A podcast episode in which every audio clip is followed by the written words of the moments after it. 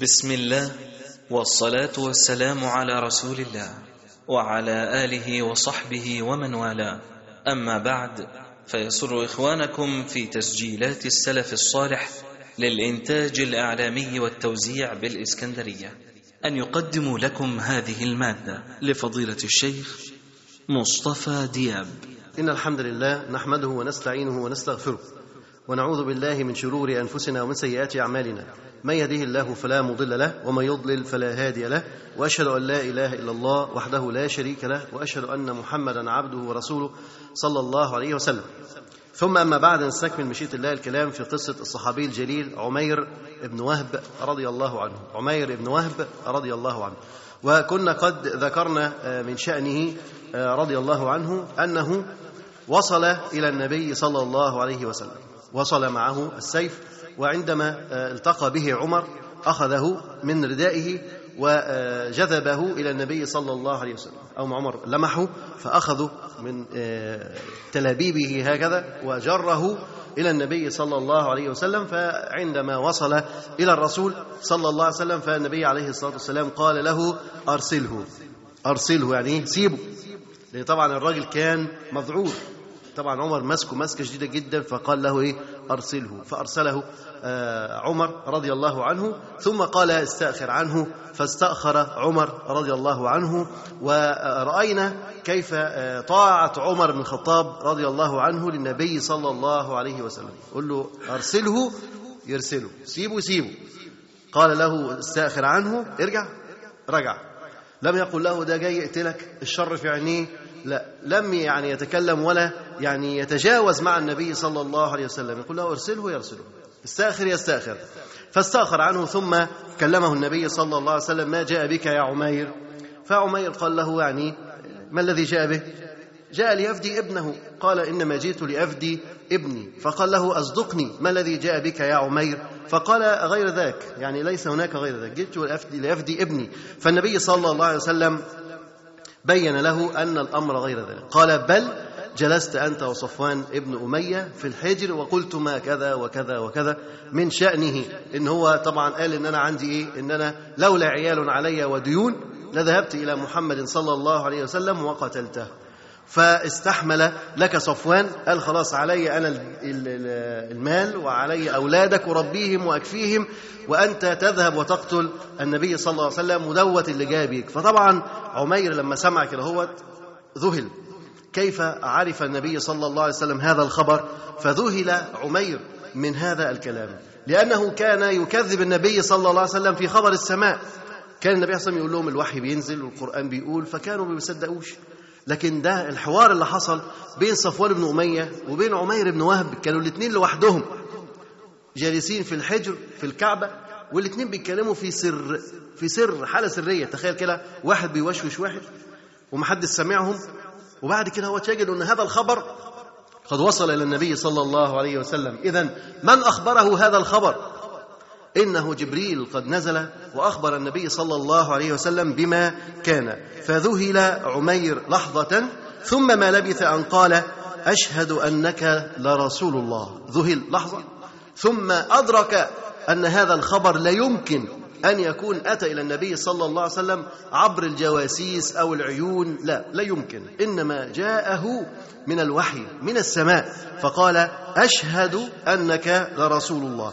ثم أردف يقول لقد كنا يا رسول الله نكذبك بما كنت تأتينا به من خبر السماء وما ينزل عليك من الوحي لكن خبري مع صفوان بن أمية لم يعلم به أحد إلا أنا وهو. يعني بيقول كنا بيكذبوك زمان في خبر السماء لكن خبر صفوان بن أمية ده محدش يعرف عنه غير أنا وهو بس. كيف وصل إلى الرسول عليه الصلاة والسلام؟ ووالله لقد أيقنت أنه ما أتاك به إلا الله. مين اللي بيقول كده بقى؟ عمير رضي الله عنه بيقول والله أنا أيقنت خلاص إن اللي أخبرك بهذا الخبر هو الله سبحانه وتعالى. فالحمد لله الذي ساقني إليك سوقا ليهديني إلى الإسلام. فالحمد لله الذي ساقني إليك سوقا ليهديني إلى الإسلام. ثم شهد أن لا إله إلا الله وأن محمدا رسول الله صلى الله عليه وسلم. هنا نقف وقفة مهمة جدا. تلاحظ فيها أن العبد لا يملك من نفسه شيء. العبد لا يملك من نفسه شيء. ممكن تكون أنت رايح مشوار تقتل أو تسرق أو تعمل معصية. لكن الله سبحانه وتعالى يقدر لك غير ما تدبر. يبقى واحد رايح يعني يعصي ربنا رايح يسرق رايح يشرب خمر رايح يزني رايح يفسق رايح يعمل أي معصية. ومتجه وراح لكن الله سبحانه وتعالى يريد له غير ذلك يريد له الهداية. قلب هذا العبد بيد ربه تبارك وتعالى. حتى تعلم أن القلوب ليست ملك للعبيد لكن قلبك أنت ليس ملكك. أنت تقدر تهدي نفسك؟ هل حد مننا يقدر يهدي نفسه؟ مش ممكن مش ممكن حد يقدر يهدي نفسه. حتى النبي صلى الله عليه وسلم لا يملك هذه الهداية لأحد. قال الله عز وجل إنك لا تهدي من أحببت. ولكن الله يهدي من يشاء. إنك لا تهدي من أحببت. هداية القلوب لا يملكها النبي صلى الله عليه وسلم. النبي صلى الله عليه وسلم ما يقدرش يهدي قلبك. الله عز وجل يقول وإنك لتهدي إلى صراط مستقيم. طب إزاي؟ نعم النبي صلى الله عليه وسلم يرشد إلى الطريق المستقيم يرشد إلى طريق الإيمان إلى طريق الهداية. لكن هل يستطيع النبي صلى الله عليه وسلم أن يحول قلبك من قلب كافر إلى قلب مؤمن؟ لا يستطيع النبي صلى الله عليه وسلم ذلك. إنما القلوب بيد الله سبحانه وتعالى. ولذلك النبي عليه الصلاة والسلام يقول القلوب بين إصبعين من أصابع الرحمن يقلبها كيف يشاء. قلب العبد ده يعني بين إصبعين من أصابع الرحمن يقلبه كيف يشاء. ممكن العبد يبقى مؤمن ممكن العبد يبقى كافر ممكن العبد يبقى عاصي ممكن العبد يبقى طائع. ذلك بتقدير الله وبحول الله وبقوة الله سبحانه وتعالى. العبد لا حول له ولا قوة. ودوت أيضا من معاني كلام النبي صلى الله عليه وسلم في دعائه وأنا بك وإليك. وأنا بك وإليك. النبي صلى الله عليه وسلم كان يدعو في دعائه ويقول وأنا بك وإليك. يعني أنا بك. يعني لا حول لي ولا قوة إلا بالله. ما أقدرش أعمل أي حاجة إلا بالله. حد مننا يقدر يعمل أي حاجة لنفسه من غير ما ربنا يريدها؟ حد يقدر؟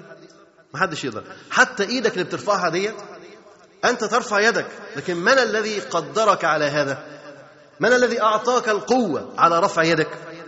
الله سبحانه وتعالى. حتى إيدك أنت ما تقدرش تتحكم فيها. حتى إيدك. لا تستطيع أن تتحكم فيها إلا بحول الله وقوته. إن ربنا يديك القوة إنك ترفع إيديك ترفعها. في ناس عندها إيدين لكن ما تقدرش ترفعها. مش كده؟ في واحد إيده مشلولة يقدر يرفعها؟ جنبه تقول له ارفع إيدك. مش قادر. يا ارفع إيدك. هو سمعك وفهمك لكن مش قادر يرفع إيده. ليه؟ لأنه يعجز. لأنه لا حول ولا قوة له إلا بالله. وأنا بك وإليك. فأنت بالله عز وجل يكون لك قدر يكون لك مقدار يكون لك شأن وأنت إلى الله سبحانه وتعالى. إن لله وإنا إليه راجعون. أنت مصيرك نهايتك إلى أين؟ إلى الله سبحانه وتعالى. حد مننا رايح حتة تانية؟ حد مننا مش ناوي يقابل ربنا؟ محدش طبعا. مش بإرادتك برضه يعني الناس لما هتموت تفتكر واحد هيقول لا أنا مش عايز أقابل ربنا؟ لا ده موضوع منتهي. هتموت لازم تقابل ربنا. لابد من لقاء ربك سبحانه وتعالى. وأنا بك وإليك. فأنت بالله عز وجل كائن حي. ترزق تعيش تأكل تفكر. وأنت إلى الله سبحانه وتعالى. مرجعك ومصيرك ومآلك إلى الله سبحانه وتعالى. العجيب إن عمير بن وهب لسه مسلم دلوقتي. ده لسه ما بقى لهوش ثواني. لسه لسه ثواني. ولكنه يقول كلمات عظيمة. يقول الحمد لله الذي ساقني إليك سوقا. يعني مش أنا اللي جيت. لما الواحد يقعد يفكر كده عمير بن وهب ده وصل إزاي للنبي صلى الله عليه وسلم؟ تبص تلاقيه من أول القصة دخلوا غزوة بدر وقعدوا يحاربوا النبي صلى الله عليه وسلم. فقد ابنه في المعركة أسير. قعد بعد كده هو هو وصفوان بن أمية في الحجر يتذكران. الموتى والقتلى وحصل إيه يوم بدر فلان مات وفلان مات وفلان مات. وصفوان بن أمية قال والله الحياة ما عاد لها طعم ولا لازمة. بعد الناس الحلوة الطيبة اللي ماتت وهلكت ديت. فعمير بن وهب قال له والله لولا ديون علي وعيال لذهبت إلى محمد وقتلته. شوف الحوار ماشي إزاي. يقول له لو كانش عليا ديون وبس وعيال قال له خلاص. أنا أشيل ديونك وأنا أكفل عيالك وروح أنت أقتله.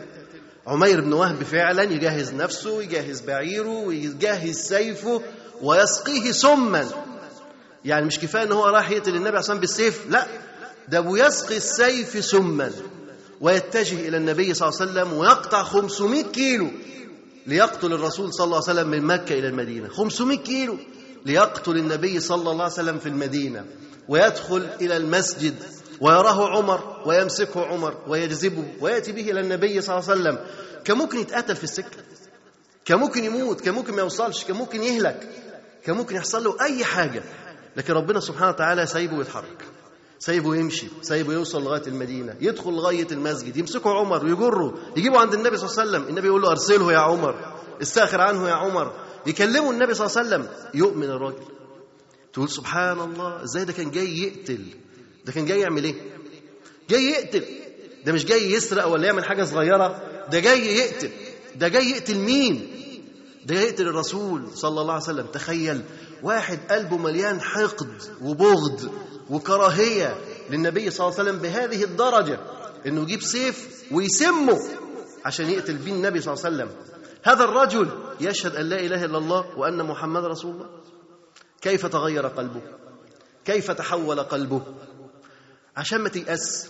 ما تقولش إن في قلب ممكن ما, يبقاش فيه لازمة. ما فيش قلب ملوش لازمة. ما فيش قلب ما فيهوش مصلحة ما فيهوش منفعة ما فيش قلب ما فيهوش خير. لا كل القلوب فيها خير. أي قلب مهما كان قلب كافر ممكن يتحول ويبقى قلب مؤمن. هو عمير بن وهب ده كان إيه؟ كان عابد أوثان وكان جاي يقتل الرسول صلى الله عليه وسلم بالسيف المسموم. في أكتر من كده؟ ده راجل كافر رسمي. ومع ذلك تحول من الكفر إلى الإسلام إلى الإيمان. اذا ما فيش حاجة مستحيلة على ربنا سبحانه وتعالى. الواحد ما يقولش إن على نفسه ان أنا وحش ان أنا ما ينفعش أبقى ملتزم ان أنا ما فيش مني فايدة. واحد يبص لنفسه كده يقول لك أنا مش متخيل نفسي في الالتزام. أنا برضو ممكن أبقى ملتزم وممكن أبقى بلحية كده أهو وممكن ألبس قفطان أبيض وأقف في الصف ويقول ولا الضالين وأقول أمين. ممكن الكلام ده كله يحصل وابقى أخ ويقولوا لي أخ. ممكن؟ لا لا لا لا ده مش ممكن. يبقى مستبعد الموضوع ده. يقول لك إزاي يا عم؟ ده ما يجيش. ده أنا حلق كابوريا. ولابس سلسلة ذهب وفي إيدي انسيال فضه وبنطلوني ساقط على الأرض ومش عارف. وكمان عامل إيه في ضوافري وإيه في شفايفي وإيه في حواجبي وعامل إيه وعامل إيه. ده أنا مش هلفط خالص. ده أنا ما ينفعش. ده أنا بقعد على السايبر. ده أنا بتفرج على الموقع المخلة. ده أنا بمشي مع بنات. ده أنا بنفع المنكرات. ده أنا بشرب سجاير. ده أنا ما ينفعش أبقى ملتزم. هقول لك أنت أكتر ولا عمير بن وهب اللي كان كافر بيعبد الأصنام؟ اللي كان رايح يقتل النبي عليه الصلاة والسلام بالسيف المسموم. ثم هداه الله عز وجل إلى الإيمان. فالعبد ما يقولش أنا ما فيش مني فايدة ما فيش مني رجا. حاول. لابد أن تسأل ربك عز وجل الهداية. إنك أنت تسلك الطريق.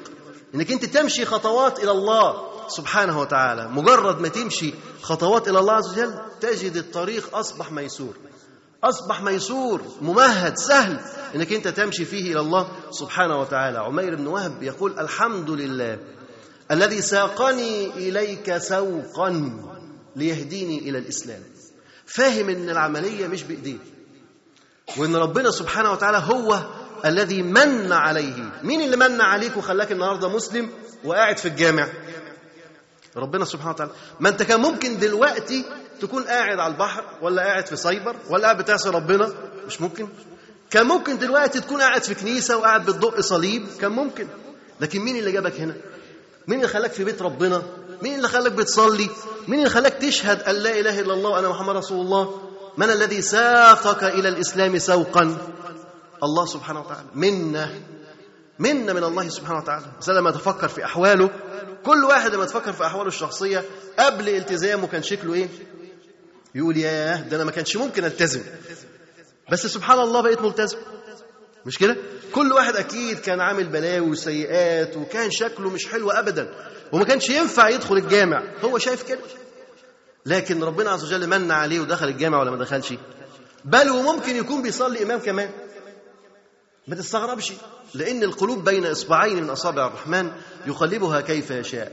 وهذا الإسلام منا منا وفضل ورحمة وتحتاج الشكر. إن الإنسان يشكر الله عز وجل ويحمد الله عز وجل على نعمة الإسلام. لأنه لا يدخل الجنة إلا من كان مسلما. لا يدخل الجنة إلا من كان مسلما. هكذا أخبرنا ربنا سبحانه وتعالى.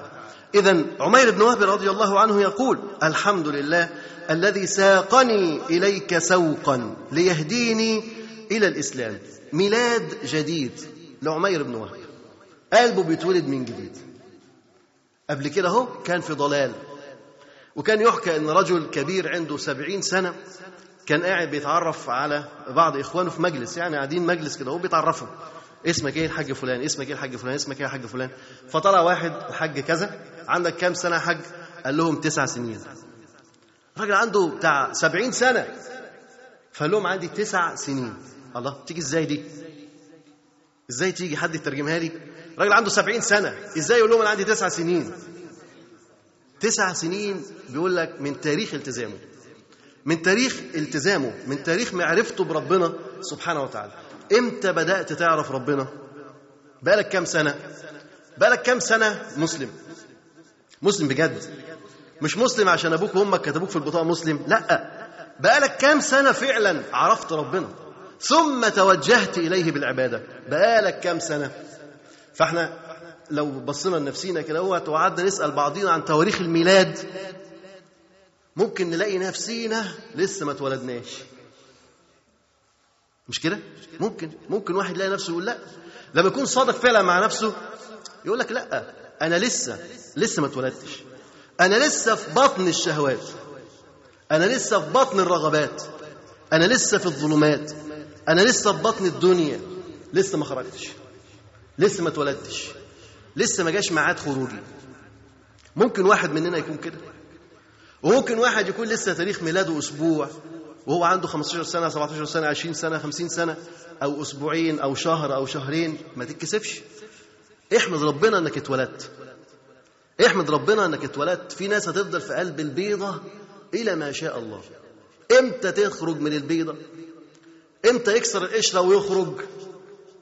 لما القلب يتم نضجه لما القلب يتم نضجه القشرة حوالين الكتكوت ديت زي السجن. الكتكوت عمال يفلفص مش عارف يطلع. عمال يخبط يمين وشمال مش عارف يطلع. هو يعني ضعيف جوه. يخبط بجناحه هنا الباب مش عايز يتفتح. يخبط هنا هو مش عايز يتفتح. لكن بعد مدة هتبص تلاقي الكتكوت بينقر نقرة صغيرة وتتكسر البيضة ويطلع الكتكوت. إيه اللي بيحصل بالظبط؟ قلب العبد لم يكمل نضجه لم يتم نموه. لما قلب العبد يقوى وإيمانه يقوى هيقدر بعد كده يكسر البيضة ويطلع بسهولة. طول ما البيضة حوالين الكتكوت هي بتحميه. هي بتحميه لغاية ما يتم نضجه ويتم نموه ويبقى قادر على كسر البيضة. هتبص ليه بأقل مجهود ينقر البيضة كده هوت نقرة صغيرة تتكسر البيضة ويطلع منها. لو طلع قبل كده إيه اللي ممكن يحصل للكتكوت؟ أنت راجل رحيم قلت البيضة بقى لها 40 يوم مش عايزة تفقس. مش 21 يوم ولا 15 40 يوم قمت ماسك البيضة كسرها. إيه اللي هيحصل للكتكوت؟ هيموت. لأنه لسه قلبه ما كملش. لسه نضجه ما تمش. لما يتم نضجه هيكسر البيضة ويطلع. إذا لابد أن نعمل على تقوية قلوبنا عشان قلبك ينضج بسرعة وينمو بسرعة. لما قلبك ينضج وينمو هيجي لك قوة. تقدر تكسر القيود وتخرج بسهولة. وهتكون قادر على معايشة الواقع. يعني كأنك أنت تعيش في الآلام وتعيش في الأوجاع وتعيش في هذه البلايا. هتبقى قادر على الصد هذه الأشياء كلها. أما قبل ذلك الإنسان يعجز. الإنسان يضعف. عمير بن وهب يولد من جديد. ويحمد ربنا عز وجل. يقول الحمد لله الذي ساقني إليك سوقا. تحس إن هو أكنه آلة بتتزق. أكنه ملوش حول ولا قوة. ساقني إليك سوقا. بيجرد نفسه من كل الإمكانيات. ما قالش أنا جيت لك. فكرت لقيت إن أنت صح. عشان كده أنا جيت لك. لا ما فكرش. وهو ما فكرش. تفتكر عمير بن وهب لما جه كان بيفكر النبي عليه الصلاة والسلام صح ولا غلط؟ لا ده كان جاي يقتل. مش جاي يفكر. ولذلك عمير بن وهب بيتجرد من كل قوة عنده. يقول لا ده ربنا ساقني إليك سوقا بدون حول مني بدون قوة مني. بيستشعر فعلا نعمة ربنا عليه تستشعر إنك أنت مش بعبقريتك ولا بدماغك دخلت الجامع لا. ده ربنا سبحانه وتعالى من عليك وجابك المسجد. ربنا من عليك وألهمك إنك تقعد وتسمع وتشوف وتتعلم وتتربى وتتأهل وتكبر وتنمو. دي منة ربنا سبحانه وتعالى على العبد وده حسن تدبير الرب سبحانه وتعالى لعبده. وأنا بك وإليك. الافتقار التام إلى الله سبحانه وتعالى. إن العبد يحس إنه فقير جدا بس فقير لمين؟ فقير لربنا. حد مننا غني؟ مهما كدرت أموالك أنت بتحسب نفسك غني؟ الغني ده يكون غني بالله سبحانه وتعالى إن ربنا هو الذي اغناه أغنى قلبه. لكن أنت لازم تكون دايما فقير دايما محتاج لربنا. الإنسان الفقير دايما محتاج. أنت لازم تبقى دايما فقير دايما محتاج لربنا. سبحانه وتعالى تسأله عشان يديك تتلح في السؤال حتى يعطيك ربك سبحانه وتعالى. قال الحمد لله الذي ساقني إليك سوقا. عمير بن وهب كان عارف إن في إشاعات كثيرة جدا بتقول عن النبي صلى الله عليه وسلم إن هو ساحر. صح؟ طب ليه ما قالش ده اللي جابني سحرك؟ أنت سحرتني. سحرتني وخليتني مش حاسس بنفسي. كان ممكن يقول كده ولا مش ممكن؟ كان ممكن يقول كده. ولكن الفطرة تتكلم. الفطرة الطيبة الصالحة تتكلم. لا يستطيع أن يقابل هذا النور بظلمات الجاهلية. ولذلك قال الحمد لله الذي ساقني إليك سوقا. ليس بالسحر وليس بالشعوذة وليس بالقدرة الذاتية لا. ولكن الله سبحانه وتعالى هو الذي دفعني وأتى بي إلى النبي صلى الله عليه وسلم حتى يهديني إلى الإسلام. تجرد العبد من الحول والقوة والإمكانيات والمهارات وإن كل دوت بقدرة الله سبحانه وتعالى. قال الحمد لله الذي ساقني إليك سوقا ليهديني إلى الإسلام. فالإسلام كما ذكرنا نعمة تستحق الشكر. وكل إنسان كما ذكرنا ممكن إن هو يكون ملتزم. كل إنسان ممكن إن هو يبقى ملتزم. ممكن يبقى كويس. ممكن يطيع ربنا سبحانه وتعالى. مفيش حاجز مفيش مانع. الشيطان هو الذي يسول لك أن الطريق صعب. أنك لا يمكن أن تلتزم. يقول لك إزاي هتسيب الشلة بتاعتك؟ إزاي هتسيب عاداتك وتقاليدك؟ إزاي هتسيب الطرف اللي أنت فيه؟ إزاي هتسيب وإزاي هتسيب؟ ويفضل يقول لك الخسائر المترتبة على تركك للمعاصي والفجور ودخولك في الإسلام والالتزام. الشيطان هو الذي يمنعك وحده. أما الطريق إلى الله سبحانه وتعالى فهو طريق سهل ميسور. فالعبد لابد أن يتفكر في حاله.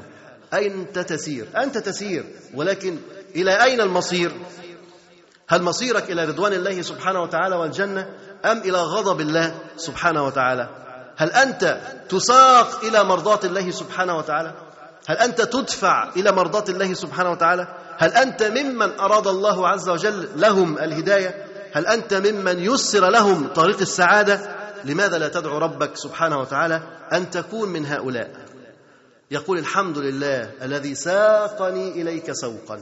لازم الإنسان اللي التزم يحس إنه بقى في نعمة. اللي التزم بقى وبيصلي ما يقولش أنا خلاص بقيت أخ. مش كده؟ ما في ناس كتير بقى يبقوا إخوة. تيجي تكلمه مثلا أنت إيه ما بتقراش في القرآن ليه كتير ومش مظبط وردك ليه؟ خلاص بقى الكلام ده كان أيام الالتزام. أول الالتزام. في بداية الالتزام. طب وبعد كده أهو خلاص بقى لا قيام ولا صيام ولا ولا. كل الطاعات والعبادات والاجتهاد في طاعة الله سبحانه وتعالى فطر عنه. ليه؟ أصل هو بقى أخ قديم. آدم بقى زي الجبنة القديمة. مع إن الجبنة القديمة كل ما تقدم تحلو لكن ده كل ما يقدم هيدود. مش هيجي منه. لا. لابد أن تعود إلى ربك سبحانه وتعالى. كل واحد مطلع لي كارنيه أخ. إيه أنت مالك؟ يقول لك أنا أخ. إيه أنا أخ؟ لا أنت لسه مش أخ. وما أدراك.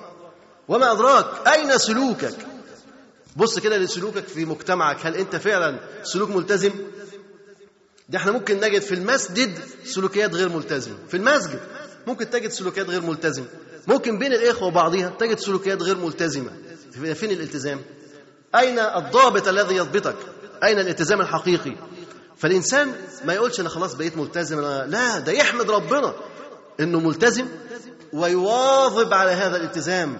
وينمي هذا الالتزام. لأنك طول ما أنت واقف مكانك ما بتتحركش لقدام يبقى هتقل أو ترجع لورا. واحد واقف ما بيتحركش لقدام إيه اللي هيحصل له؟ ده يا إما يقل يقل يقل يتلاشى أو إن هو يرجع لورا. لو ما كنتش أنت رجل صاحب دعوة وصاحب هدف سوف تكون هدف للدعوات الأخرى. لو ما كنتش أنت راجل صاحب دعوة وصاحب هدف بتتحرك نحو تحقيق هدف معين هتبقى أنت هدف للدعوات الأخرى؟ اللي عايزك تتنصر واللي عايزك تمشي مع بنات واللي سايب واللي عايزك تنحرف واللي عايزك تبقى تاجر مخدرات واللي عايزك تبقى واللي عايزك تبقى. بقيت خلاص بقيت هدف للدعوات الأخرى. إذا الإنسان الذي التزم يحمد الله سبحانه وتعالى على نعمة الالتزام. ومن شكر هذه النعمة إن هو يحافظ على معاني الالتزام. سلوك أخلاق معاملة. لابد أن تكون مسلم في عقيدتك. مسلم في أخلاقك مسلم في سلوكك مسلم في معاملاتك مسلم في عباداتك حياتك كلها تكون فعلا بالإسلام. تكون بالإسلام قل إن صلاتي ونسكي ومحياي ومماتي لله رب العالمين. لا شريك له وبذلك أمرت وأنا أول المسلمين. اذا لابد أن تكون أنت مصبوغ بصبغة الإسلام. تعمل بالأخلاق الإسلامية والسلوك الإسلامي لا تكون في المسجد صورة وفي البيت صورة ثانية تبقى في المسجد راجل محترم ومواظب على الصلوات وأخلاقك طيبة مهذبة تروح البيت تبقى عاقب والديك ترفع صوتك وتقفل الباب بقوة ولا مش نازل لا مش جايب وترفع رايه العصيان وتعرف تقول لأ. في البيت تعرف تقول لأ وفي الجامع أنت راجل طيب وديع مؤدب هادي لأ. أين سلوكك؟ في البيت والمسجد والمدرسة والعمل والجامعة في كل مكان لابد أن تحمل السلوك الإسلامي. قال عمير بن وهب رضي الله عنه فالحمد لله الذي ساقني إليك سوقا ليهديني إلى الإسلام. ثم شهد أن لا إله إلا الله وأن محمدا رسول الله وأسلم. فقال عليه الصلاة والسلام لأصحابه فقهوا أخاكم في دينه وعلموه القرآن. وأطلقوا أسيرة. النبي عليه الصلاة والسلام لما سمعوا أسلم ماذا فعل معه؟ أمر أصحابه بثلاثة أشياء. أول شيء قال لهم فقهوا أخاكم. فقهوه يعني إيه فقهوا؟ يعني علموه الدين. علموه الدين. إزاي يتوضأ؟ إزاي يصلي؟ إزاي يعمل الحاجات الأساسية في دين الله تبارك وتعالى. علموه الدين. أول شيء الفقه. ثم علموه القرآن. حفظوه شيء من القرآن. يهتم بتلاوة القرآن وحفظ القرآن يحفظ آيات من القرآن ثم من عليه وأكرمه وأطلق أسيرة. خلى الأسير بتاعه إيه؟ ياخده من بدون دية. اداله الأسير كده هدية.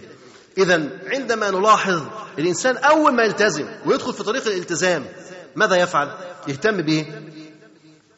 يهتم بإيه؟ أول ما أنت دخلت الالتزام تهتم بإيه؟ بإيه؟ بالعلم بالعلم والقرآن بالفقه والقرآن. إنك أنت تتعلم أمور دينك إزاي تتوضأ صح إزاي تصلي صح إزاي تعبد ربنا صح وتتعلم شيء من القرآن. تبدأ تتعلم الفقه ثم تتعلم القرآن. تتعلم الفقه ثم تتعلم القرآن.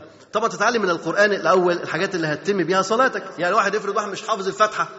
يحفظوا الفاتحة وبعض السور القصار ونعلمه بعد كده إزاي يتوضأ وإزاي يصلي ويواظب على هذه الأمور. يبقى يبدأ يتعلم الفقه ويتعلم شيء من كتاب الله سبحانه وتعالى. فالنبي عليه الصلاة والسلام كان يهتم بتأسيس أصحابه وبناء أصحابه وتعليمهم. كان يهتم بتعليمهم. أول ما يدخل في الالتزام على طول يقول لهم علموا فقهوا أخاكم. مش هو بنفسه اللي بيفقهه لا ده هو عنده أصحابه كثيرين. فيقول لبعض أصحابه فقهوا أخاكم. يقول واحد من أصحابه فقه ده واحد تاني يقول له فقه ده واحد تاني فقه ده. لأن النبي صلى الله عليه وسلم علم أصحابه وربى أصحابه فجعلهم مدرسة قادرة على تعليم وعلى توجيه وعلى إرشاد البشرية. ولذلك أي واحد يأتي إلى النبي صلى الله عليه وسلم فعنده من يعلمه. فيقول فقهوا أخاكم وعلموا أخاكم. فقال فقهوا أخاكم في دينه وعلموه القرآن وأطلقوا أسيرة وأطلقوا أسيرة. ويقول الشاعر أخوك عيسى دعا ميتا فقام له وأنت أحييت أجيالا من الرمم. يقول في شأن النبي صلى الله عليه وسلم يقول أخوك عيسى دعا ميتا فقام له. يا سيدنا عيسى دعا ميتا فقام له. كان يحيي الموتى بإذن الله. فقال أخوك عيسى دعا ميتا فقام له وأنت أحييت أجيالا من الرمم. والنبي عليه الصلاة والسلام بدعوته أحيا أجيال كانت ميتة كانت بالية كانت فانية كانت هالكة لكن أحياها النبي صلى الله عليه وسلم بدعوته بالقرآن وبتعاليم الرحمن. فقال فقهوا أخاكم في دينه وعلموه القرآن وأطلقوا أسيرة. فرح المسلمون بإسلام عمير بن وهب أشد الفرح. حتى إن عمر بن الخطاب رضي الله عنه قال لخنزير كان أحب إلي من عمير بن وهب حين قدم على رسول الله صلى الله عليه وسلم وهو اليوم أحب إلي من بعض أبنائي. شوف التغير حاجة عجيبة. أول حاجة بنقول لك إن المسلمين فرحوا بإسلام عمير. لما واحد يلتزم جديد نفرح ولا نزعل؟ نفرح ولا نزعل؟ المفترض إنك أنت تفرح. لازم تفرح. اولا النبي عليه الصلاة والسلام كان يحب أن يدخل الناس في دين الله تبارك وتعالى. دخل على هذا الغلام اليهودي الصغير وهو بيحتضر. فالنبي عليه الصلاة والسلام قال له قل لا إله إلا الله. ولد يهودي صغير بيموت. فالنبي عليه وسلم يقول له قل لا إله إلا الله. فالغلام ينظر إلى النبي صلى الله عليه وسلم وينظر إلى أبيه. ابوه اليهودي واقف فالغلام ينظر إلى النبي مرة وينظر إلى أبيه اليهودي مرة.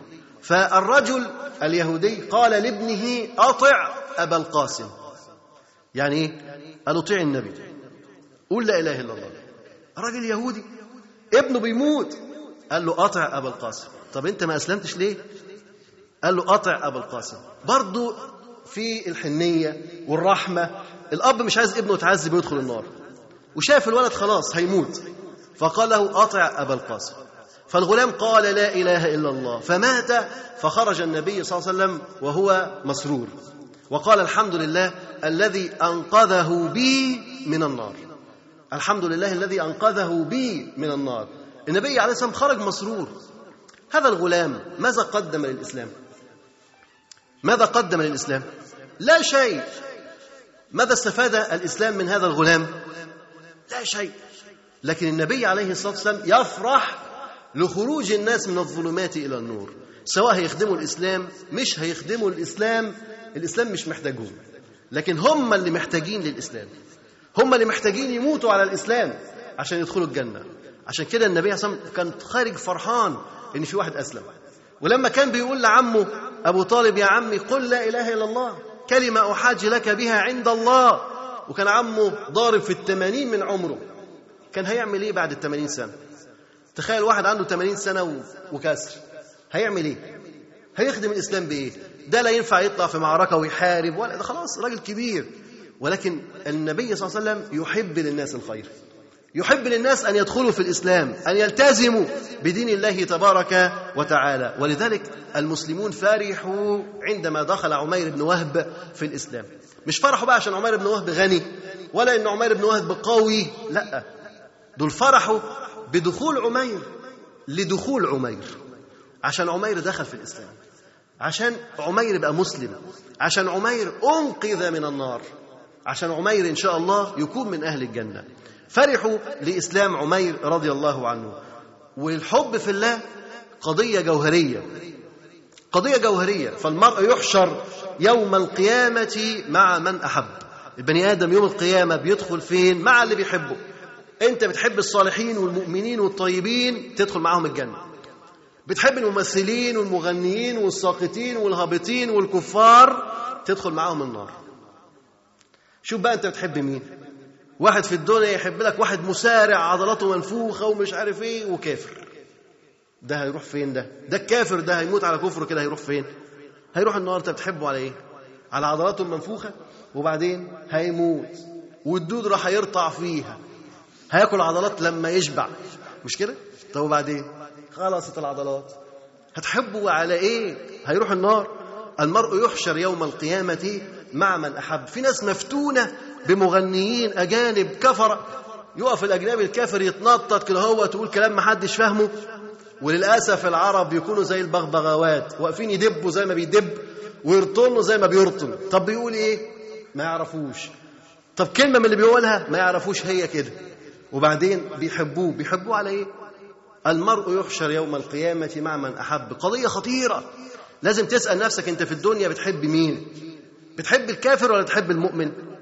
عمير بن وهب دوت أول ما وصل عمر بن الخطاب أول ما شافه قال هذا كلب من كلاب قريش. مش كده؟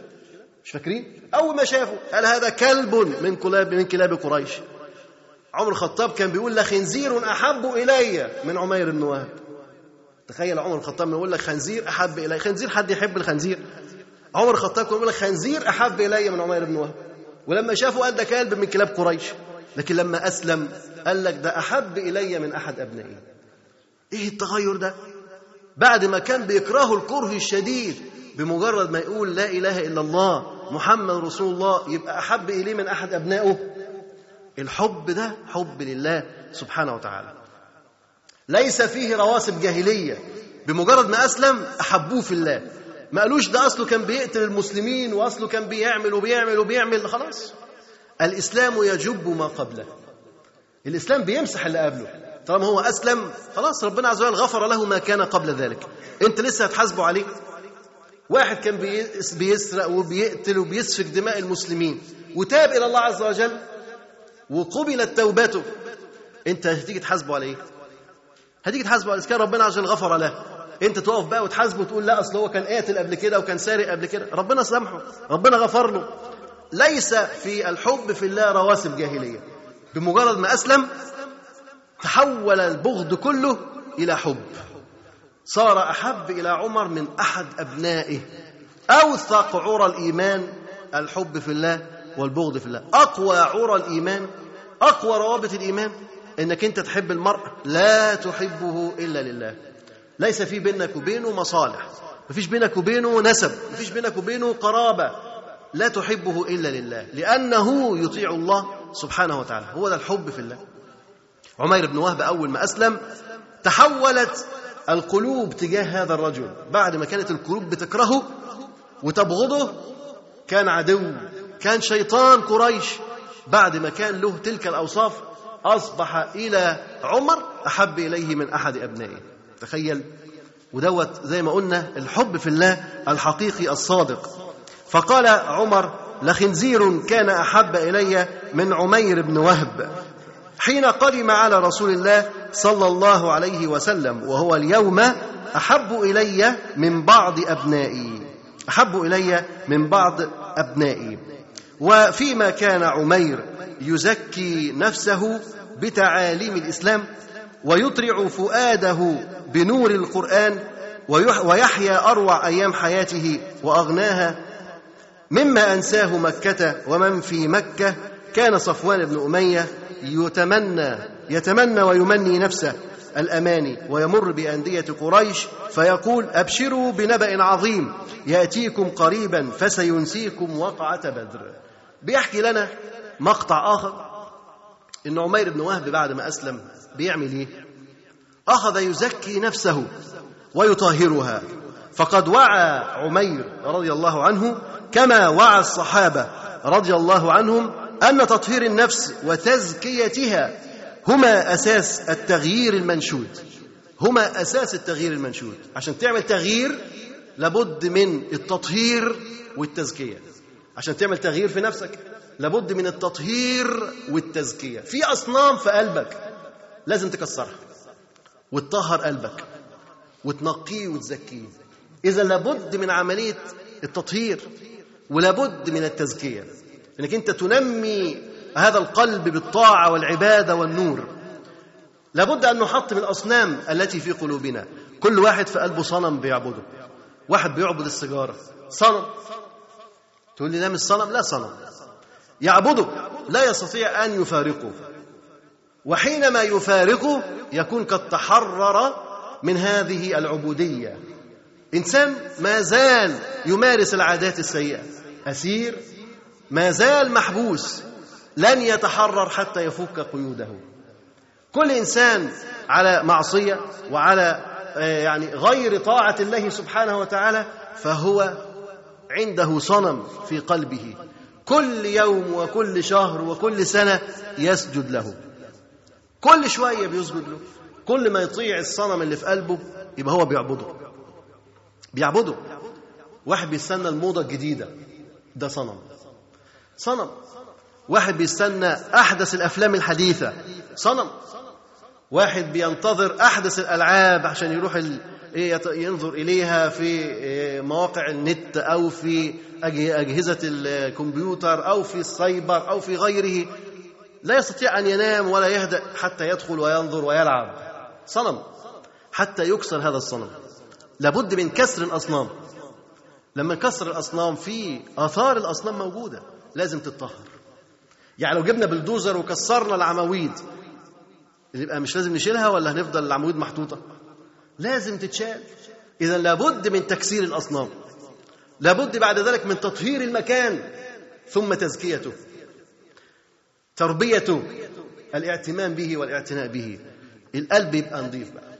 بعد ما تكسر وتزيل أصنامه تبدأ تربيه وتنميه على مرضاة الله سبحانه وتعالى. وفيما كان عمير يزكي نفسه بتعاليم الإسلام. كيف تزكى النفس؟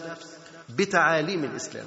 بقراءة القرآن وبالصلاة وبالصيام وبالصدقة وبأعمال البر الكثيرة تزكى النفس وتطهر النفس. ومثل القلب مثل الطائر كلما علا بعد عن الآفات وكلما نزل احتوشته الآفات. القلب ده زي الطائر كل ما يعلى يبعد عن إيه؟ يبعد عن الآفات يبعد عن الأمراض لكن لما ينزل تحتوشه الآفات. يعني تخيل كده لو في طائر يسير على الأرض مش ممكن كلب يأكله أو ثعلب يأكله أو قطة تأكله أو أسد يأكله أو أي حاجة تأكله لكن لما يعلى الأسد ينط مش عارف يجيبه. لما يعلى أكتر محدش عارف يجيبه؟ يعلى أكتر محدش عارف يجيبه؟ كذلك القلب كلما علا بعد عن الأمراض بعد عن الآفات. بعد عن الكبر عن الغرور عن العجب عن حب الذات عن حب الرياسة عن الشهوة عن الشهرة يبعد يبعد يبعد لأنه يعلو يسمو يقترب من الله سبحانه وتعالى. كيف يسمو القلب؟ بتلاوة القرآن بذكر الله عز وجل بقيام الليل بالصدقة بزيارة المقابر بزيارة المرضى. أعمال البر الكثيرة التي تعملها هي هي التي تطهر القلب وتزكيه وتنميه وتكبره وتعليه. إذا العبد لابد أن يهتم بهذا فهناك قلوب تطوف حول العرش وقلوب تسبح في الحش قلوب تحت بين الحشرات والديدان وقلوب سامية عالية تطوف حول العرش إذا أين قلبك؟ قلبك فوق ولا تحت؟ لابد أن تعلو القلوب كيف تعلو؟ الإيمان يزيد وينقص يزيد بالطاعة وينقص بالمعصية.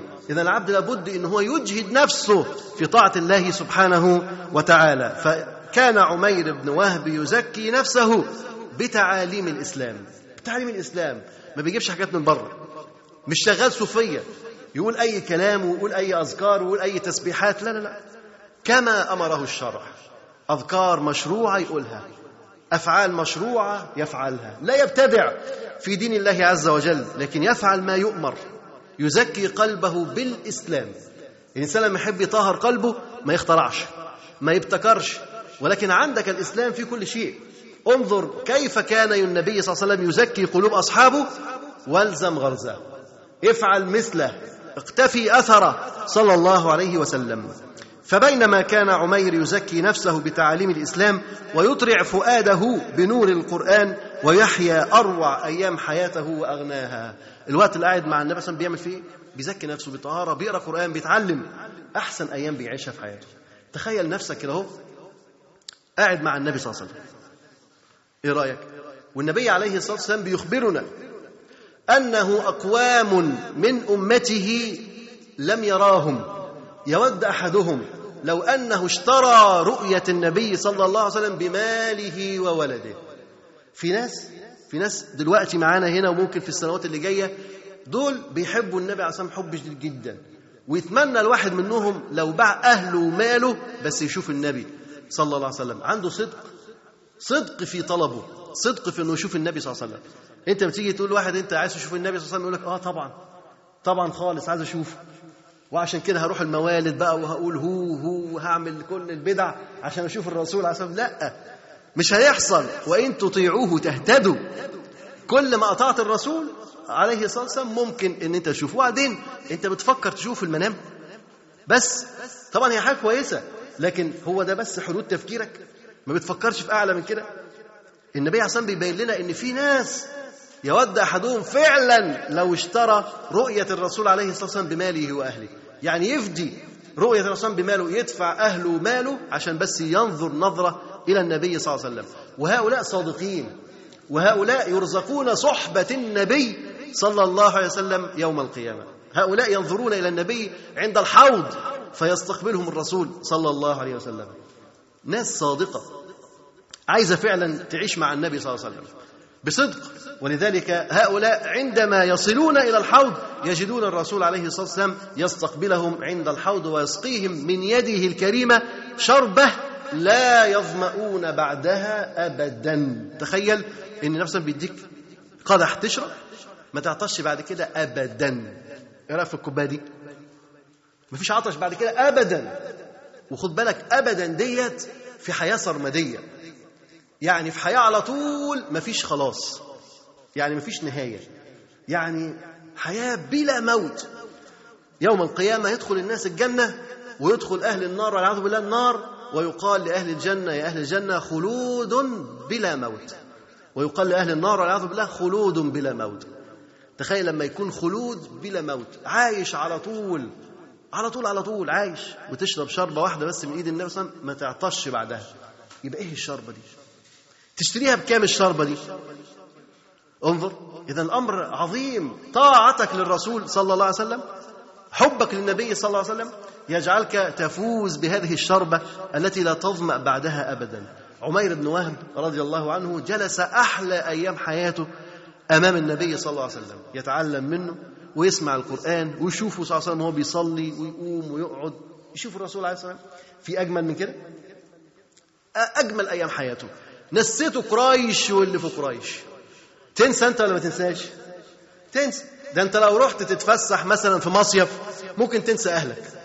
وهو اسمه مصيف. ما بالك بقى لو انت رحت الكعبة هتنسى أهلك خالص مش عايز ترجع. مش كده؟ طب ما بالك بقى لو انت مع النبي صلى الله عليه وسلم وعايش على طول معاه. هتقول لا أنا عايز أرجع أشوف أمي وأبويا. خلاص بقى انت قاعد مع الرسول عليه الصلاة والسلام هتشوف مين؟ تقول لك خلاص مش هتفكر. فعلا عمير بن وهب بيعيش أحسن أيامه.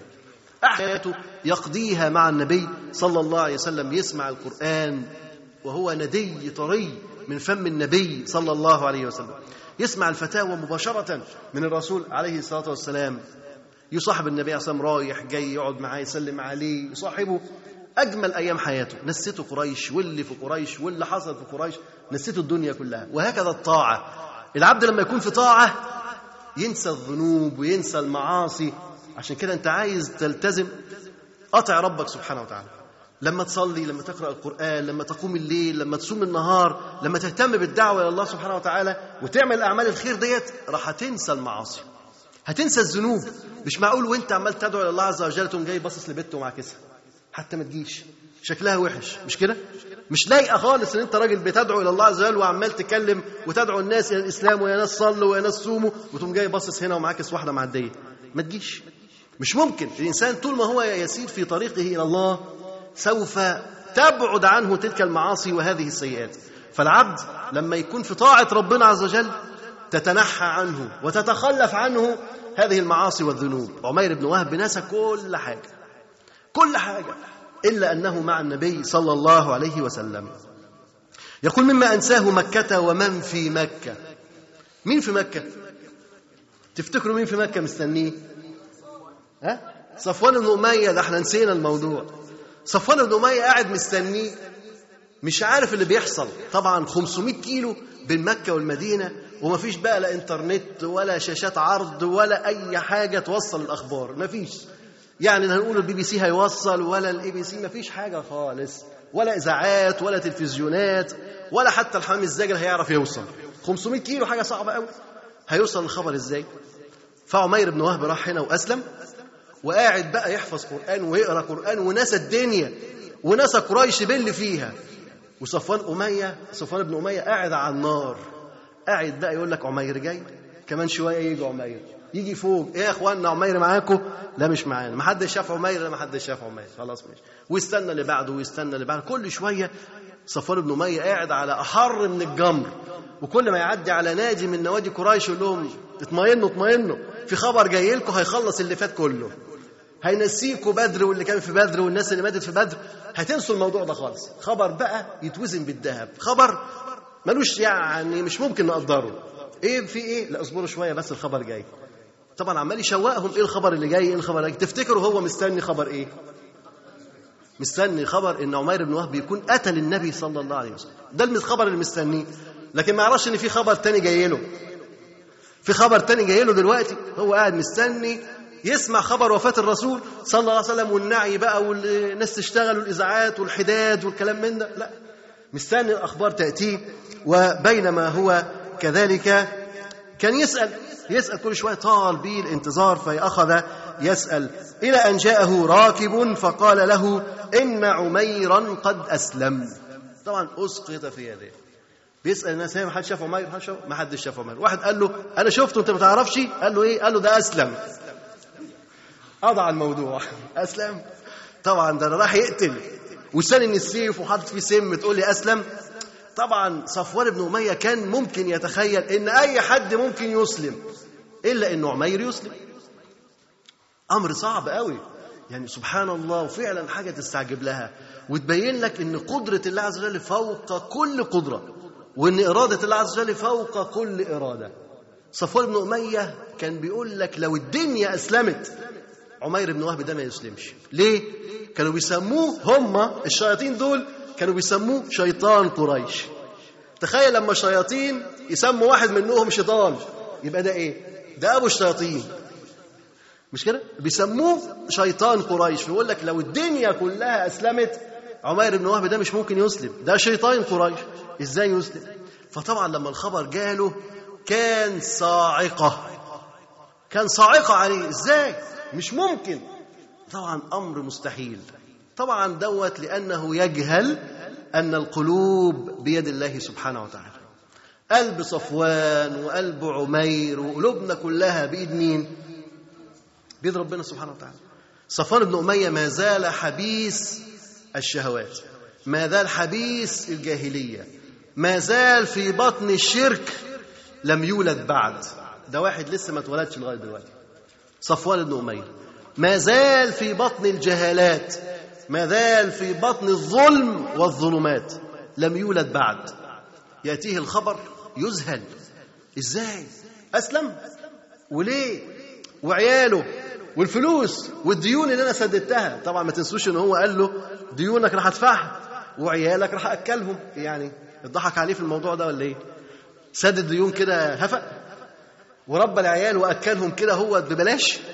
طبعا كانت صدمة كبيرة جدا على عمير على صفوان ابن أمية. فنزل عليه الخبر نزول الصاعقة إذ كان يظن أن عمير بن وهب لا يسلم ولو أسلم جميع من على ظهر الأرض.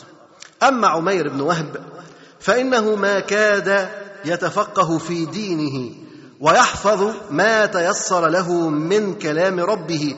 حتى جاء إلى النبي عليه الصلاة والسلام وقال يا رسول الله لقد غبر علي زمان وأنا دائب على إطفاء نور الله شديد الأذى لمن كان على دين الإسلام وأنا أحب أن تأذن لي بأن أقدم على مكة لأدعو قريشا إلى الله ورسوله فإن قبلوا مني فنعم ما فعلوا وإن أعرضوا عني آذيتهم في دينهم كما كنت أوذي أصحاب رسول الله صلى الله عليه وسلم فأذن له النبي صلى الله عليه وسلم. عمير بن وهب بيفكر إزاي بقى؟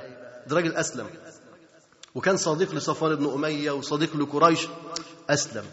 بيفكر إزاي؟ تفتكر بيفكر يفضل قاعد في المدينة ما يرجعش تاني؟ تخيل كده؟ أنت راجل كنت في قريش في كفر وشرك طيب تروح المدينة تقعد جنب النبي صلى الله عليه وسلم وما ترجعش تاني وكده كويس؟ الناس كلها تتمنى كده. أي واحد يقول لك أنا عايز أروح المدينة وأموت هناك ولا أرجع بقى لمصر ولا لإسرائيل. مش عايز أرجع. وعايز يموت هناك. طب هو ده حل؟ وهو ده صح؟ إنك أنت تروح تموت هناك. لما كل الناس تروح تموت هناك وبعدين؟ هتبقى أزمة. أزمة. الناس كلها تروح تموت هناك. مشكلة كبيرة. أصحاب النبي عليه الصلاة والسلام لما تيجي تحصرهم تجد إن كثير منهم ما ماتش جنب النبي صلى الله عليه وسلم. كثير منهم لم يمت جنب النبي صلى الله عليه وسلم. تبص تلاقي اللي مات في العراق واللي مات في مثلا في فلسطين واللي مات في بلاد الشام واللي مات في مصر واللي مات في أفريقيا واللي مات في جنوب المملكة واللي مات هنا واللي مات هنا. في أماكن بعيدة بعيد عن النبي صلى الله عليه وسلم. دول كانوا فين وبيعملوا إيه؟ ماتوا بعيد ليه؟ دول كانوا بيدعوا إلى الله سبحانه وتعالى. الناس دي كانت بتتحرك بدين الله سبحانه وتعالى في كل مكان. عشان كده اللي مات في الصحراء واللي مات هنا واللي مات هنا واللي مات هنا تخيل لو كل دول حبوا يفضلوا جنب النبي صلى الله عليه وسلم. هل كان ممكن الإسلام يوصل لنا هنا في مصر ويوصل في بلاد الشام ويوصل في أوروبا ويوصل في أمريكا ويوصل هنا ويوصل هنا ويوصل كان ممكن؟ ما كانش ممكن طبعا. كان لابد من التضحية. ولذلك أصحاب الرسول عليه الصلاة والسلام هم الذين حملوا لواء البذل والتضحية. فتحركوا بدين الله عز وجل في كل بقاع الأرض. أما عمير ابن وهب فإنه ما كاد يتفقه في دينه ويحفظ ما تيسر له من كلام ربه حتى جاء إلى النبي عليه الصلاة والسلام. عمير بن وهب انتظر لما تفقه في الدين يعني عرف الأحكام وعرف إزاي يصلي وإزاي يصوم وإيه الصح وإيه الغلط. عرف الحاجات الأساسية في الدين خد بالك عدة الداعي. ده زاد داعي. واحد راح يروح يدعو في قريش. ناس الكفرة. اللي ما فيش حاجة. رايح ببعض الفقه وبعض آيات القرآن. ما تيسر له من كلام ربه. ما قالش بقى استنى شوية لما أختم القرآن. في بعض الإخوة يقول لك أنا استنى بقى. لما اخلص الفقه. كله. وخلص القرآن كله وخلص التفسير وخلص الحديث وخلص علوم كذا وعلوم كذا وعلوم كذا وعلوم كذا وعلوم كذا وبعد كده أبدأ أدعو إلى الله سبحانه وتعالى. يا أنت لسه هتعيش؟ هتعيش إمتى أنت لما تخلص كل الحاجات دي؟ صعب صعب إنك أنت تعيش. ولو عشت تكون نسيت اللي أنت حفظته الأول. مش كده؟ اذا هذا تفكير خاطئ. إن واحد يقول لك استنى لما أتعلم كل العلوم عايز يقعد مثلا على العقيدة يقول لك كل ما ورد في العقيدة أقرأه الأول. طب ليه؟ يقول لك عشان حد لو سألني سؤال أعرف أجاوب. طب وإيه المشكلة لو ما عرفتش يعني؟ يعني أنت لو ما عرفتش وقلت ما أعرفش إيه اللي هيحصل؟ الدنيا هتتهد؟ يسألوا غيرك. مش كده ولا إيه؟ في ناس كتير ممكن تعرف أنت ما تعرفش في غيرك يعرف. أمال إيه؟ ربنا عز وجل لماذا خلق الناس ورفعنا بعضكم فوق بعض درجات؟ الناس درجات. ده عنده علم ده عنده علم أكثر ده عنده علم أكثر. في علماء وفي طلاب علم وفي تلاميذ الطلاب وفي اللي لسه بيحبوا على الطريق. مش كده؟ اذا أنت ممكن تبقى ما تعرفش وتقول ما أعرفش. لا أعلم لا أدري. ثم يسألوا غيرك ويسألوا غيرك ويسألوا غيرك حتى يصلوا إلى المعلومة. لكن واحد يقول لك أما خلص كتب العقيدة كلها وخلص كمان الفقه كله وقام جاي مخلص القرآن كله والتفسير كمان بالمرة وأدخل على المصطلح وأدخل على أصول الفقه وبعد كده هو أبدأ بقى إيه؟ أبدأ أقعد وأعلم الناس. كم جيل يكونوا عدوا عبال ما هو اتعلم؟ كم جيل يكون عدوا؟ أجيال. أجيال تخيل مثلا واحد عايز يقعد يخلص صحيح البخاري وصحيح مسلم كمان. ممكن يخلصهم في كم سنة؟ ها؟ كم سنة تفتكروا؟ إيه مش عارفين تحسبوها؟ ادوها أي سنوات أربع سنين خمس سنين يعني. ماشي نقول أربع خمس سنين راجل مجتهد. لما خلص كمان التفسير ياخد له تفسيرين ولا حاجة؟ ياخد له كام سنة؟ سنة ولا سنتين؟ ماشي اهو ست سنين. لما يجي يخلص الفقه كمان محتاج كام سنة؟ يعني رحلته العلمية لو كان هي ممكن يبقى عشر سنين. طب وبعدين؟ بعد العشر سنين هيجي يعمل إيه؟ يجي يدعو الناس يبص يلاقي الناس جهلة. ما عندهمش حاجة خالص مش عارفين مش عارفين يتوضوا ولا يصلوا ولا أي حاجة. خالص. ليه؟ لأن الناس العلم بيقل. ده قاعد يقرأ والناس عمالة تجهل. هو قاعد يقرأ والناس بتعصي ربنا. قاعد يقرأ والناس بتنحرف. طب وبعدين؟ لما هو خلص قراية جاي يبص للناس لقاهم ضاعوا. مين اللي ضيعهم؟ ده هو. هو اللي ضيعهم. خد بالك؟ مرة دخلت مسجد فبصيت لقيت إيه؟ شاب كده هو تقول مثلا في سن بتاع تانية إعدادي ولا حاجة. قام دخل دخل يصلي. فقالوا له أنت لسه مش متوضي. فقام قال لهم ماشي. قام دخل دورة المية. دخل دورة المية. قضى حاجته ودخل يصلي بدون وضوء. بدون وضوء. فبعد الصلاة بيسألوه أنت ما توضيتش ليه؟ قال لهم كنت متوضي من الصبح. متوضي من الصبح؟ خلاص مش مشكلة. متوضي الصبح يدخل دورة المية يعمل كذا يعمل كذا مش مشكلة. هو وضوء واحد اليوم كله. واحد تاني دخل بيصلي لقى الناس في آخر ركعة. دخل قام يصلي معاهم ركعة وسلم. إيه؟ خلاص الإمام خلص. دخل شفت بعدها خلي بالك. قال لك الإمام خلص. الإمام خلص ده مين بيعلمه؟ ده ما تعلمش حاجة في البيت؟ لا في البيت ولا في المدرسة ولا في الجامع ولا حد قاعد يقول له ده مش عارف يصلي إزاي. يقول لك خلاص الإمام خلص. هو هو الإمام يخلص وأنا أكمل كمان صلاة؟ ليه؟ اصلي أكتر من الإمام؟ وهو ركعة واحدة اللي صلاها ركعة واحدة اللي صلاها. طبعا جهل كتير بيعم في البلد في العالم كله الجهل بينتشر. اذا لو كل واحد قاعد يقرأ يقرأ يقرأ ومستني لما يخلص. اولا أنت ممكن ما تخلصش. ممكن تموت. ممكن ولا مش ممكن؟ ممكن تموت. تاني حاجة ممكن ما تلحقش بعد ما تتعلم العلم ده كله تيجي تدي درس ما تلاقيش جامع تدي فيه درس. يقول لك لا معاك كارنيه أزهر معاك كارنيه من الأواف لا معاكش يبقى خلاص ما تديش. يا اخوانا مش يا اخوانا لا لا ما فيش. ما حدش يقعد يدي غير لما يكون من الأزهر. روح أنت الأزهر بقى وتعالى من سنة أولى أزهر تاني. يبقى أنت عملت إيه بالعلم اللي أنت اتعلمته؟ النبي صلى يقول بلغوا عني ولو آية. يبقى كل واحد يعرف حكم يعرف مسألة يعرف حاجة يقوم جاي مبلغها حتى لا يقصر في دين الله سبحانه وتعالى. فما كاد يتفقه في دين الله؟ ما كاد يتفقه في دين الله. ويحفظ ما تيسر له من كلام ربه حتى جاء إلى النبي صلى الله عليه وسلم. خد بالك أراد أن هو يدعو ويتحرك. وراجل عنده علم على قده وحافظ قرآن برضه على قده. وأراد أن هو يتحرك بالدعوة ويدعو إلى الله سبحانه وتعالى. ده عمل خير ولا مش عمل خير؟ ما تصرفش بمزاجه. ما راحش بدماغه. ما قالش بقى أنا هروح أعمل أي حاجة كويسة. لا ده راح للنبي صلى الله عليه وسلم. رجع إلى النبي صلى الله عليه وسلم. جاء إلى النبي. عرف أنه لا ينبغي أن يتحرك في مجال دعوته إلا أن يرجع للنبي صلى الله عليه وسلم.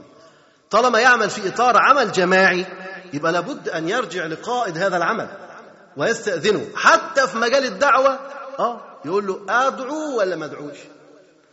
يقول له يستأذنه في الدعوة ويستأذنه في العمل حتى يوظفه النبي صلى الله عليه وسلم ويجعل له مكانا يبذل من خلاله.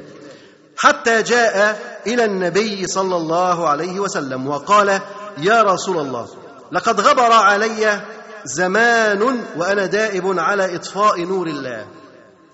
شديد الأذى لمن كان على دين الإسلام. بيقول له للرسول عليه السلام يعني فات عليه زمان وهو كان في الزمان ده دائب على إطفاء نور الله. بيحكي الماضي بس بيحكيه هو بيفتخر بيه ولا حزين عليه؟ حزين. حزين بيقول إن أنا كنت بحاول أطفئ نور الله. عمير بن وهب مش متخيل إزاي هو شال السيف وسمه وكان جاي يقتل النبي صلى الله عليه وسلم اللي كان سبب في هدايته. بقى ضميره بيأنبه. إزاي أنا كنت جاي أطفي النور ده؟ بقى متأسي ومتأسف ومتحسر على موقفه. إزاي أنا جاي أطفي النور ده؟ وإزاي كنت بطفي النور ده من زمان؟ ومش عمير بن وهب وحده الذي كان يطفئ هذا النور. فإن المصباح الذي أناره محمد صلى الله عليه وسلم تألب عليه مليون أبي جهل وأبي لهب ليطفئوه. مليون حيي بن أخطب وكعب بن الأشرف ليطفئوه. مليون فرناردو وإيزابيلا ليطفئوه. مليون أتاتورك ليطفئوه. مليون خائن ليطفئوا نور الله. وهيهات هيهات. لا أحد يستطيع. لو أنت نظرت إلى من يريدون إطفاء نور الله سبحانه, سبحانه وتعالى. على مر العصور. هل سلم الإسلام ممن حاولوا إطفاء نور الله؟ لم يسلم. هل أطفئ نور الله؟ لم يطفأ لم يطفأ ولن يطفأ. وذلك لأن الله عز وجل يقول يريدون أن يطفئوا نور الله بأفواههم ويأبى الله إلا أن يتم نوره ولو كره الكافرون. الله عز وجل يتم نوره ولو كره الكافرون. يريدون ليطفئوا نور الله بأفواههم والله متم نوره ولو كره الكافرون. عمير بن وهب يندم ويتعجب ويتحسر على هذه الأيام الماضية. كيف حاول إطفاء النور؟ كيف حمل السيف؟ كيف جاء إلى الرسول صلى الله عليه وسلم يريد طعنه ويريد قتله؟ كيف حاول أن يثني النبي صلى الله عليه وسلم عن دعوته الشعور بالندم على الأعمار الماضية؟ أنت لابد أن تشعر بالندم على عمرك الماضي الذي ضاع والذي فرطت فيه بدون ما تبذله في طاعة الله سبحانه وتعالى. كم من عمرك قد مضى في معصية الله سبحانه وتعالى؟ كم سنة راحت من أعمارنا في معاصي؟ كتير ولا قليل؟ كتير. كتير جدا. لابد أن نندم على تلك الأعوام الماضية التي فرطنا فيها. كم كان هذا الرجل يطعن في أصحاب الرسول صلى الله عليه وسلم حق له أن يندم على الطعن في أصحاب النبي صلى الله عليه وسلم. وأيضا منا من يطعن في الصالحين والعلماء وطلاب العلم وهؤلاء جهال لا يعلمون شيئا. من المستفيد من الطعن في العلماء والصالحين؟ على من تعود الفائدة؟ عندما أنت تجلس وتطعن في العلماء وتطعن في الصالحين وتطعن في رجال الدين ويعني تهد تهد صورتهم وتكسر هيبتهم من الذي يستفيد من وراء هذا؟ عندما تحطم هذه الأعلام من المستفيد من وراء هذا؟ لا أحد يستفيد سوى أعداء الإسلام فإن في مجتمعنا من انحرفت فطرتهم وأصبحوا قراصنة يجلسون وكأنهم عصابات. وتطلق وتطلق أو حق لها أن نطلق عليها عصابات الكيبورد الذين يجلسون خلف شاشات الكمبيوتر. ويسجلون الشتم والسب والهجاء للصالحين والذين يعملون في دين الله تبارك وتعالى. ينبذونهم بالألقاب ويشتمونهم ويسبونهم. هؤلاء هم الطابور الخامس هؤلاء هم الخونه في هذه الأمة. خونه المجتمع. جلسوا فارغين. ليس وراءهم شيء. خلف شاشات الأجهزة. جبناء. تواروا خلف هذه الشاشات. وأخذوا يسبوا العلماء ويسبوا الصالحين. من المستفيد من وراء هذا السب والشتم واللعن؟ ما المصلحة من وراء شتم هؤلاء الصالحين؟ ما المصلحة من وراء كشف عورات هؤلاء الصالحين والدعاء والعلماء والعباد والناس العاملين في دين الله عز وجل؟ من المستفيد؟ من وراء فضحهم وكشفهم. من المستفيد؟ لا أحد يستفيد سوى أعداء الإسلام. والذي يفعل ذلك هو عدو من أعداء الإسلام. وهو يريد إطفاء نور الله سبحانه وتعالى. هذا أشبه ما يكون بصفوان بن أمية الذي يحاول إطفاء نور الله. هؤلاء يعملون في دائرة واحدة. هؤلاء كفرة وهؤلاء أتباع الكيبورد خونة. يجلسون ويسبون ويشتمون في دعاة وعلماء هذه الأمة. ما الذي نستفيده عندما يسب أعلام هذه الأمة وهذه الدعوة؟ لمصلحة من؟ إن الغرب لا يستطيع أن يفعل هذا. إن الذين يسبون الصالحين والعلماء ورجال العلم ورجال الدين هؤلاء الذين يسبونهم لا يستطيعون أن يسبوا رجل كافر من الغرب أو الشرق. لا يستطيعون أن يتطاولوا على جورج بوش أو غيره. لا يستطيعون أن يشتموا رجل من إسرائيل أو غيرها. سلمت من ألسنتهم الروم والديلم ولم يسلم من ألسنتهم الصالحين والعباد والطائعين والعاملين في دين الله تبارك وتعالى. حق لهم أن يكونوا طابور خامس خونة في هذه الأمة. وهؤلاء سرعان ما يذوبون. هم يريدون أن يطفئوا نور الله بأفواههم فارغين.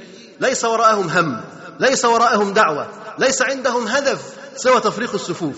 سوى تشتيت الشمل سوى شغل الناس بسب العلماء وصرف الناس عن العلماء الربانيين. لماذا؟ لماذا كل هذا؟ إنهم يحاربون دين الله سبحانه وتعالى. طابور خامس يحارب في دين الله سبحانه وتعالى. عمير بن وهب شعر بالأسف والندم والأسى على تلك الأيام التي مضاها يحارب الله ويحارب رسول الله صلى الله عليه وسلم. يقول وأنا دائب على إطفاء نور الله شديد الأذى لمن كان على دين الإسلام. وأنا أحب أن تأذن لي بأن أقدم على مكة لأدعو قريشا إلى الله ورسوله. يقول وأنا أحب أن تأذن لي. يريد أن يكفر عن سيئته. يريد أن يبيض تلك الصفحة السوداء التي مضت. صفحة سوداء ملئت بكراهية النبي صلى الله عليه وسلم والحقد على أصحابه والعمل على إطفاء نور الله هذه الصفحة لابد أن تبيض. كيف يبيضها؟ يريد أن يعود إلى قريش وأن يقف في كل موقف آذى فيه النبي صلى الله عليه وسلم فيرد للنبي صلى الله عليه وسلم هيبته ومكانته ويدافع عن الرسول صلى الله عليه وسلم. أنت في كل موقف عصيت الله عز وجل فيه يجب عليك أن تقف وتتوب إلى الله سبحانه وتعالى. كل موقف تخاذلت فيه عن نصرة دين الله يجب عليك أن تقف فيه وتنصر دين الله سبحانه وتعالى. عمير بن وهب يستأذن النبي صلى الله عليه وسلم يقول وأنا أحب وأنا أحب. هو لا يفرض على النبي صلى الله عليه وسلم شيء. يريد أن يذهب يريد أن يدعو يريد أن يسافر إلى قريش. هل يسافر برأسه؟ هل يتحرك برأسه أم يستأذن النبي صلى الله عليه وسلم؟ وهذه دعوة. ومع ذلك يقول وأنا أحب. وكأنه يبين للنبي صلى الله عليه وسلم رغبته في أن ينفذ هذه المهمة. يقول وأنا أحب أن أذهب وأرجع إلى قريش فأدعوها إلى الإسلام. وأنا أحب أن تأذن لي بأن أقدم على مكة لأدعو قريشا إلى إلى الله ورسوله. هذا الرجل عنده شعور بالمسؤولية. يشعر بالمسؤولية منذ اليوم الأول. يشعر بأن هذا الدين على كاهله. لابد أن يبلغه. لابد أن يحمل دين الله عز وجل ويتحرك به في كل مكان. أنت تلتزم. لكن ماذا قدمت لدين الله؟ أنت سلبي في تحركك في تصرفك. لماذا لا تعمل لدين الله عز وجل؟ هذا تعلم حفظ شيئا من القرآن أدرك أنه لابد أن ينقل هذا الدين إلى من يجهلون هذا الدين إلى من لا يعملون بدين الله. عرف أن الحركة ولود لابد أن يتحرك لابد أن ينشر هذا الدين. وجاء من أقصى المدينة رجل يسعى. وجاء من أقصى المدينة رجل يسعى. انظر رجل يسعى. جاء من أقصى المدينة من بعد يدعو إلى دين الله تبارك وتعالى. لم يكن من أهل البلد. لكنها من أقصى المدينة يجتهد في الدعوة إلى الله وإلى رسول الله صلى الله عليه وسلم يشعر بالمسؤولية. تجاه هذا الدين تجاه هذه الدعوة تجاه هذه الملة لابد أن ينشر دين الإسلام وأن يعمل لنصرة دين الإسلام. يقول وأنا أريد وأن أن أرجع إلى مكة وأدعوها إلى الله ورسوله. فإن قبلوا مني فنعم ما فعلوا وإن أعرضوا آذيتهم في دينهم. انظر وأنا سأدعوهم إلى الإسلام. قبلوا مني فخير وبركة. خلاص هذا هو المطلوب.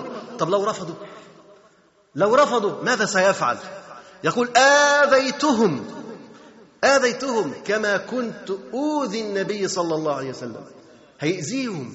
زي ما كان بيأذي الرسول عليه الصلاة والسلام. عمير بن وهب قوي. زي ما كان بيأذي النبي عليه الصلاة والسلام. برضه هيأذي الكفار لو لم يستجيبوا لأمره. عنده استعداد للتضحية.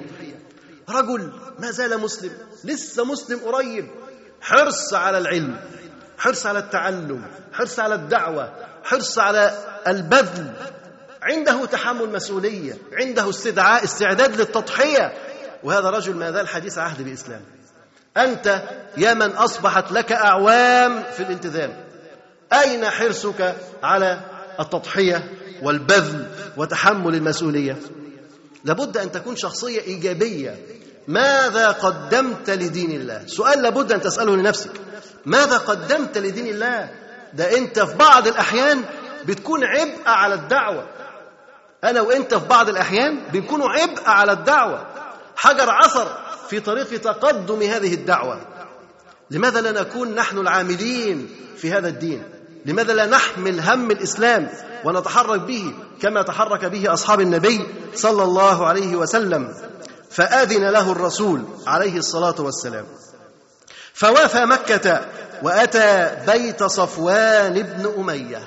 أول ما وصل مكة راح لمين؟ لصفوان. أوعى تفتكر إنه راح للشلة القديمة. واحد يقول لك ده راجع للشلة القديمة بقى وهيسهر معاهم وهيشرب معاهم وهيعمل معاهم زي ما كان بيعمل زمان. لا عمير بن وهب أسلم. عمير بن وهب صادق في إيمانه. رجع إليهم ليدعوهم إلى الله. وهذا هو الوفاء الحقيقي. هو ده الوفاء الحقيقي. إنك أنت ترجع لأصدقائك الذين بعدوا عن الطريق. وبشفقة وبرحمة وبود تأخذ بأيديهم حتى يرجعوا إلى هذا الطريق. أول واحد راح له صفوان بن أمية. من صفوان بن أمية؟ هو ذلك الرجل صاحب العرض. أن اذهب أنت واقتل النبي صلى الله عليه وسلم وأنا أحمل عنك الدين وأربي لك الأولاد. مش هو ده صفوان بن أمية؟ صفوان بن أمية الذي أعانه على قتل النبي صلى الله عليه وسلم وشجعه على ذلك. بل وموله لفعل هذه الجريمة الشنعاء هو ده صفوان بن أمية. ومع ذلك يرجع إليه ليدعوه إلى الإسلام لينقل إليه هذا النور الذي وصل إلى قلب عمير بن وهب. من صدقه يريد أن ينقل هذا النور إلى الآخرين. فالداعي الصادق الداعي الصادق حريص على هداية الخلق. ومهمة كل صادق إنقاذ الناس من النار. مهمة كل صادق انقاذ الناس من النار انك انت تنقذ الناس من النار. كيف تنقذهم؟ أن توصل إليهم هذا الشعاع من النور إلى قلوبهم حتى يسلموا وحتى يؤمنوا بالله تبارك وتعالى. ذهب إلى صفوان بن أمية في بيته لم ينسى صديقه بعد أن لامس الإيمان شغاف قلبه لم ينس هذا الصديق. رجع إليه وأخذ يدعوه إلى الإسلام. وأنت كذلك بعد ما تتعلم وبعد ما تتفقه وبعد ما يقوى عودك ممكن ترجع لأصدقائك تدعوهم إلى الإسلام. لكن لو أنت تشعر في نفسك الضعف ولو رحت لهم ممكن يشدوك ويقعدوك تروح لهم؟ لا طول ما أنت حاسس إنك ضعيف ما تروحش. لكن لما تقوى ويشتد عودك وتكون قادر على أن تقف أمامهم اذهب إليهم. عمير بن وهب تعلم الإسلام وحفظ القرآن وذهب إليهم يدعوهم إلى الإسلام. بعد ما لامس النور والإيمان شغاف قلبه ذهب ليدعو صفوان بن أمية. أخذ يكلم صفوان بن أمية ففر صفوان عامدا للبحر. وأقبل عمير إلى رسول الله صلى الله عليه وسلم فسأله أمانا لصفوان. النبي صلى الله عليه وسلم عمير بيتكلم صفوان صفوان خاف فهرب طبعا صفوان ذهل إزاي عمير يسلم؟ دي كانت مصيبة بالنسبة له. فلسه عمير بيتكلم صفوان فتركه وهرب عامدا إلى البحر. عمير لم يسكت. رجع إلى النبي صلى الله عليه وسلم يطلب أمانا لصفوان. يطلب أمانا لصفوان. النبي صلى الله عليه وسلم يأمن صفوان. فالنبي صلى الله عليه وسلم أرسل رداءه مع رجل إلى صفوان بن أمية. يدعوه أن يرجع إليه ويدخل في الإسلام. وأن يمهله شهرين. يعني نفسه مش هيجبره على دخول الإسلام. قال له ارجع ورداء معاك أمانه وقدامك شهرين. فكر تدخل في الإسلام أو ما تدخلش فكر. فلما أتى الرجل ورجع فلما قدم على النبي صلى الله عليه وسلم ناداه على رؤوس الناس. صفوان بن أمية رجع والرداء معاه. فنادى النبي صلى الله عليه وسلم على رؤوس الناس. قال يا محمد هذا جاءني بردائك. ودعوت ودعوتني إلى القدوم عليك. فإن رضيت وإلا سيرتني شهرين. يعني إما أنا النهارده بالإسلام إما تسيبني لمدة شهرين أفكر. فقال أنزل أبا وهب. خلاص انزل. أنت آمن. انزل أبا وهب. فقال لا والله حتى تبين لي. قال لك تسيير أربعة أشهر. قال له انزل. خلاص أنت آمن. قال له لا مش هنزل غير لما تقول قدام الناس إن أنا آمن. فقال له خلاص انزل. آمن أربع شهور. بدل شهرين أربعة. اداله الأمان حتى ينزل ويعيش. فخرج رسول الله صلى الله عليه وسلم قبل هوازن بحنين فأرسل إلى صفوان يستعيره أداة وسلاح النبي صلى الله عليه وسلم كان داخل حرب فأرسل لصفوان بن أمية بيستعير منه أداة للحرب. بعض الأسلحة من صفوان بن أمية بيستعيرها منه. فقال طوعا أو كرها. صفوان بيقول ها يعني هي طائعة ولا بالعافية؟ غصب عنك هناخد السلاح. طوعا ولا كرها؟ فقال النبي صلى الله عليه وسلم لا بل طوعا. استعارة بل طوعا. عايز تجيبها هاتها مش عايز تجيبها ما تجيبهاش. لأن النبي عليه الصلاة والسلام أعطى له أمان أربع شهور فلا يحجر عليه. قال له بل طوعا. عايز تجيب السلاح هاته مش عايز تجيبه ما تجيبوش ثم خرج معه كافرا. فشهد حنيا والطائف كافرا. شهد معه غزوتين مع الرسول صلى الله عليه وسلم وهو ما زال على الكفر. زوجته أسلمت. امرأة الرجل أسلمت وهو أسلم بعد ذلك واستقر مع زوجته التي كان معها. وأسلم صفوان بن أمية على إيد مين؟ على إيد عمير بن وهب. عمير بن وهب هو الذي تألم لأصدقائه الذين كانوا معه. هو هداء الله عز وجل الإسلام طب واللي بره؟ واللي لسه دول اللي ما زالوا في المعاصي والذنوب واللي بيعملوا كذا. وهو أكتر واحد عارف صحابه كانوا بيعملوا إيه؟ مش كده؟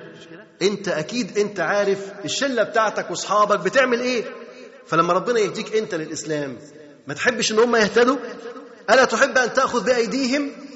كان عمير بن وهب رضي الله عنه يدرك ما كان يفعله صفوان وأتباعه ولذلك ألح في دعوة صفوان حتى أسلم صفوان. وقال عمير يا صفوان إنك لسيد من سادات مكة وعاقل من عقلاء قريش. أفترى أن هذا الذي أنتم عليه من عبادة الأحجار والذبح لها يصح في العقل أن يكون دينا؟ أما أنا فأشهد أن لا إله إلا الله وأن محمد رسول الله. ثم تفق عمير يدعو إلى الله في مكة. بعد ما أسلم صفوان ما انتهتش مشكلة عمير ولم تنتهي القضية ولكن استمر يدعو إلى الله في مكة وهو دوت اللي حامل من الفقه قليل ويحمل من القرآن أيضا القليل. يدعو في مكة. حتى أسلم على يديه خلق كثير. أجزل الله مثوبة عمير بن وهب ونور له في قبره. وسبحانك اللهم بحمدك أشهد أن لا إله إلا أنت أستغفرك وأتوب إليك. السلام عليكم ورحمة الله وبركاته. جزى الله فضيلة الشيخ خير الجزاء. ونفعنا وإياكم بما سمعنا من العلم ورزقنا وإياكم العمل به. ونسأل الله جل وعلا أن يرفع مكانة الشيخ في المهديين وأن يجعله علما من أعلام الهدى والدين. ولا تنسونا وتنسوا الشيخ من دعوة صادقة بظهر الغيب. وختاما تقبلوا تحيات إخوانكم في تسجيلات السلف الصالح بالإسكندرية. هاتف رقم صفر ثلاثة فاصل أربعة تسعة أربعة سبعة ستة خمسة اثنان. وتليفون محمول صفر عشرة واحد ستة أربعة واحد تسعة ثمانية صفر. والسلام عليكم ورحمة الله وبركاته.